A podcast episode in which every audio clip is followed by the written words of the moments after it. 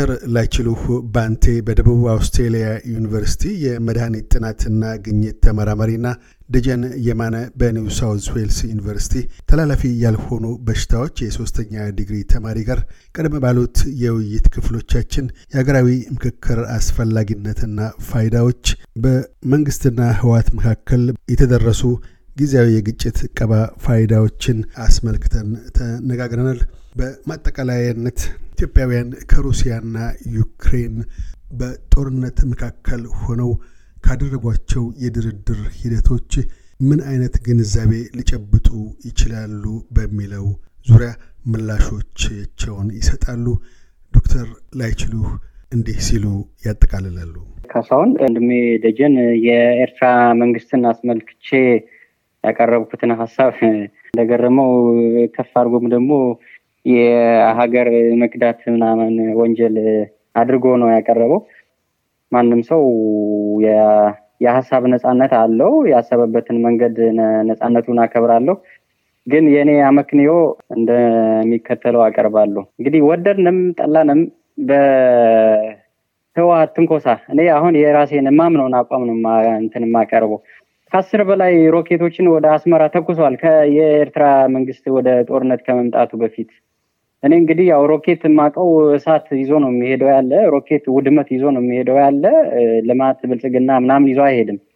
ስለዚህ ያ ሮኬት ወደዛ መተኮሱ እንግዲህ ናና ግጠመኝ ግብዣ ነው አድርጌ የማቀርበው ያለ ኤርትራ መግባት አለበት ብዬ ያልኩበት እንትን ስመጣ አሁን እኮ አንተ ራስህ ተናገርከው። የኤርትራ ሰራዊት ትግራይን ወሮ ወንጀል ፈጽሞ ጀኖሳይድ ፈጥሮ ምናምን አልክ አይደለ? ስለዚህ ይሄ ቁርሾ እንዴት ይፈታ? አሁንም ሌላ ዙር ጦርነት የትግራይ ህዝብና የኤርትራ ህዝብ ሌላ ጦርነት ውስጥ ገብቶ ይለይላቸውና ይዋጣላቸው ነው ፍላጎት? ወይም ደግሞ አሁን የትግራይ ልሂቃን ፍላጎታቸው ምንድን ነው? የትግራይ ህዝብና የኤርትራ ህዝብ አሁንም እንደገና ሌላ ጦርነት ውስጥ ገብቶ መቶ ሺዎች ምናምን ይለቁ ቆይ መቼ ነው የትግራይ ህዝብ ከጦርነት ውስጥ እንዲወጣ ከዚህ ሚሊታንት የሆነ እሳቤ የወጣ አሳሰብ ይዘን ወደ እንትን የምንመጣው ያለ? የኔ ፍላጎቴ ይሄ ነው። የትግራይ ህዝብ እረፍት ያገኝ ዘንድ ከኤርትራ መንግስት ጋር ወደድንም ጠላንም ቁርሾ ገብቷል። አሁን ድንበር ምንድን ነው ቦታዎችን ምናምን ይዞብናል የኤርትራ መንግስት ይላል አይደል? የትግራይ ክልል መንግስት ስለዚህ ቦታዎቹን ለማስለቀቅ ደግሞ another round of ጦርነት ከትግራይ ከኤርትራ መንግስት ጋር ይደረግ ነው ፍላጎቱ። እኔ ያንን ለማስቀረት ነው የኤርትራ መንግስት ወደ ድርድሩ ውስጥ መግባት አለበት። ያደረሰው ውድመት ካለ ካሳ መክፈል ካለበት መክፈል አለበት። የያዘው ቦታ ካለ የያዘውን ቦታ መልቀቅ መቻል አለበት። የህወሓት መንግስት ደግሞ የኤርትራ ህዝብ ላይ ወይም መንግስት ላይ ያደረሰው ችግር ካለ ካሳ መክፈል ካለበት ካሳ መክፈል አለበት። ይሄ ሁሉ የሚወሰነው ስትነጋገርና ስትወያይ ስትደራደር ነው። ከዛ እሳቤ ነው እኔ የኤርትራ መንግስት ወደዚህ መምጣት አለበት እንጂ የሀገር ክህደት ትሪዝን የሚለው እሱ እንዲሁ ዝም ብሎ ለቃላት የተናገርከው ስለሆነ እሱን መልስ አልሰጥበትም። ግን ፍላጎቴ አሁንም ሌላ ጦርነት እንዳይመጣ ዘንድ ነው። ለትግራይ ህዝብ በትክክልም ልሂቃ ነው የሚያስብለት ከሆነ ያ ጦርነት እንዳይከሰት ነው ያንን ሀሳብ ያንጸባረኩት ነው። ቢያድለንና ለዛ ለዛ አይነት ፖለቲካዊ እሳቤ ብንቀርብ ኖሮ ጦርነቱ እየተካሄደም በፊትም የህግ ማስከበር ዘመቻ ምናምን ከሚባለው ጀምሮ ጦርነቱ እየተካሄደም የሰብአዊ ኮሪደሮች ተከፍተው የትኛውም የሰብአዊ እንትኖች አቅርቦቶች መቅረብ ነበረባቸው።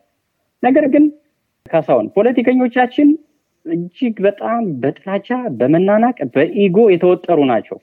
በህወሓት በኩል ያለውን እብሪት ስታይ፣ በፌዴራል መንግስቱ በኩል ያለውን እብሪት ስታይ ለእንደዚህ አይነት የሰለጠነ ፖለቲካና ንግግር ድርድር ልክ አሁን የዩክሬን እና የራሽያ ዴሌጌቶች የሚያደርጉትን አይነት ፖለቲካዊ ድርድር በጦርነት መሀል ለማድረግ ፍላጎቱም የእሳቤ ደረጃ አላቸው ብዬ አላስብም። እንደዚህ አይነት ፖለቲካዊ ውይይትና ድርድር ቢካሄድ ከሚፈልጉት ከሚደግፉት ውስጥ ነኝ። ግን ይሆናል ብዬ አላስብም። አሁን ባልኩት ምክንያት ካሳሁን ደጀነስ በቀደም እንደ እርስዎ እንዳነሱት ዩክሬንና ሩሲያ በጦርነት መካከል ለድርድር መሄድ ጦርነትን በሰላማዊ ንግግር ለመቋጨት የሚደረጉ ጥረቶች እና ክንውኖችን ተመልክተናል። ከዛ ኢትዮጵያውያን ምን ይማራሉ?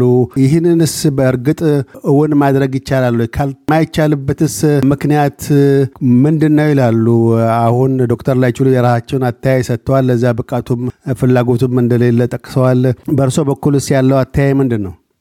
መጀመሪያ ሀሳቦችን በተነሱ ልውሰድና አገር ክህደት የሚለውን target ለማድረግ personalize ለማድረግ ሳይሆን ለኢትዮጵያዊ እንደዚህ አይነት ሀሳብ ማንሳት expect ማይደረግ ማይደረግ እና በሀገር ውስጥ ጉዳይ የሌላ ሀገር መንግስትን አብሮ ይግባ ማለት የማይጠበቅ መሆኑን ለማስመር ያነሳሁት ነው እና ሀሳቡን አስከፍቶ ከሆነ ይቅርታ ማለት ይፈልጋለሁ። ከዛ ወደ ህወሀት ለሻዕቢያ ተንኩሳ አስፈራው ፎቶች ተኩሳ ምናምን የሚባለውን ዶክተር ላይችሉህ ያው ኢንተርኔት በጣም ቅርብ ነህ ጎግል ብታደርግ ከተጀመረ ከአስራ ምናምን ቀናት በኋላ ነው ይህንን የሆነው። ሲጀምር ኤርትራ day one ነው የገባቸው since day one የእኔ ቤት ተወልጄ ያደግኩበት እና ቤተሰቦች ያሉበት twenty five kilometer far from ኤሪትራን ማነው ሲቲ ጾረና የሚባል ከምታቅ ከሆነ ከሚባለው ከተማ ሀያ አምስት ኪሎ ሜትር ብቻ ይርቃል የኔ ቤት እና ቤተሰቦች ያሉበት ማለት ነው። ከዩክሬን የምንማረው ብዙ ነገር አለ። የራሻና የዩክሬን ከመጀመሪያ ጀምረን ስናየው የራሻ ማህበረሰብ ለኢትዮጵያ ማህበረሰብ በጣም ትልቅ መልእክት የሚሰጥ ነገርን አድርጎ አይተን ገና ጦርነቱ ሲጀመር ሀገራቸው በሌላ ሀገር ላይ ወረራ እንዳትፈጽም አደባባይ ላይ ወጥቶ በመቃወም ውጭ ተቃራኒ በኢትዮጵያ ማለት ነው። ኢትዮጵያ ደግሞ ሁሉ እልል ብሎ ሂድና አጥፋልኝ ብሎ ማህበረሰብ ሲልክ አይተናል። በአደባባይ ማለት ነው። በሁለተኛ ደረጃ ደግሞ እነዚህ ተፋላሚዎች በሶስተኛው ቀን ነበር ወደ ድርድር የገቡት። እንግዲህ በጣም አውዳሚ የሚባል ጦርነት ነው የሚያካሂዱት። sophisticated የሚባሉትን የጦር መሳሪያዎችን ተጠቅመው ግን ደግሞ በሶስተኛው ቀን ጀምረው ወደ ድርድር ገቡ ስናያቸው ማለት ነው። እንግዲህ በጣም ከባድ የሚያደርገው የዩክሬንም ሉዓላዊነት ወደ ጥያቄ ምልክት የሚያስገባ ወደ ህዝበ ውሳኔ የሚያስገባ ነገር ነበረ። ግን ይህንን ተቀብሎታል። ባለፈው አንድ ወር አምስት ጊዜ ተቀምጠዋል ለድርድር። በኢትዮጵያ ግን በተቃራኒው ነው ተቃራኒው ነው since ከመጀመሪያ ጀምሮ አሸባሪ አሸባሪ የሚለውን ያው በኢትዮጵያ context ካልሆነ በስተቀር ያው ቃሉ በጣም አስቂኝ ነው። ምክንያቱም አሸባሪ ነው አሸባሪን ብሎ የሚጠራው ኢትዮጵያ ውስጥ። ስለዚህ አሸባሪ ጋር አንደራደርም የሚል አለ። ይሄ ደግሞ በመንግስት ብቻ ሳይሆን ማህበረሰባዊ መሰረት ያለው ነው። ድርድር ወይ ደግሞ ንግግር እያደረግን ነው በሚባልበት እንኳን ህዝብ እንደ ህዝብ ተነስቶ እንዴት ተደርጎ ብሎ የሚናገርበት አገር ነው ያለንና እንደ ሀገር። ስለዚህ እነዚህ ነገሮችን ባሉበት ነገሮችን ከባድ የሚያደርጉት ከዚህ አንጻር ይመስለኛል እና ከራሻ እና ዩክሬን ጦርነት ብዙ ነገር ነው የምንማረው። አንድም ችግሮች በጦርነት እንደማያልቁ ተረድተው ወደ ምክክር እና ወደ ውይይት ገብተዋል።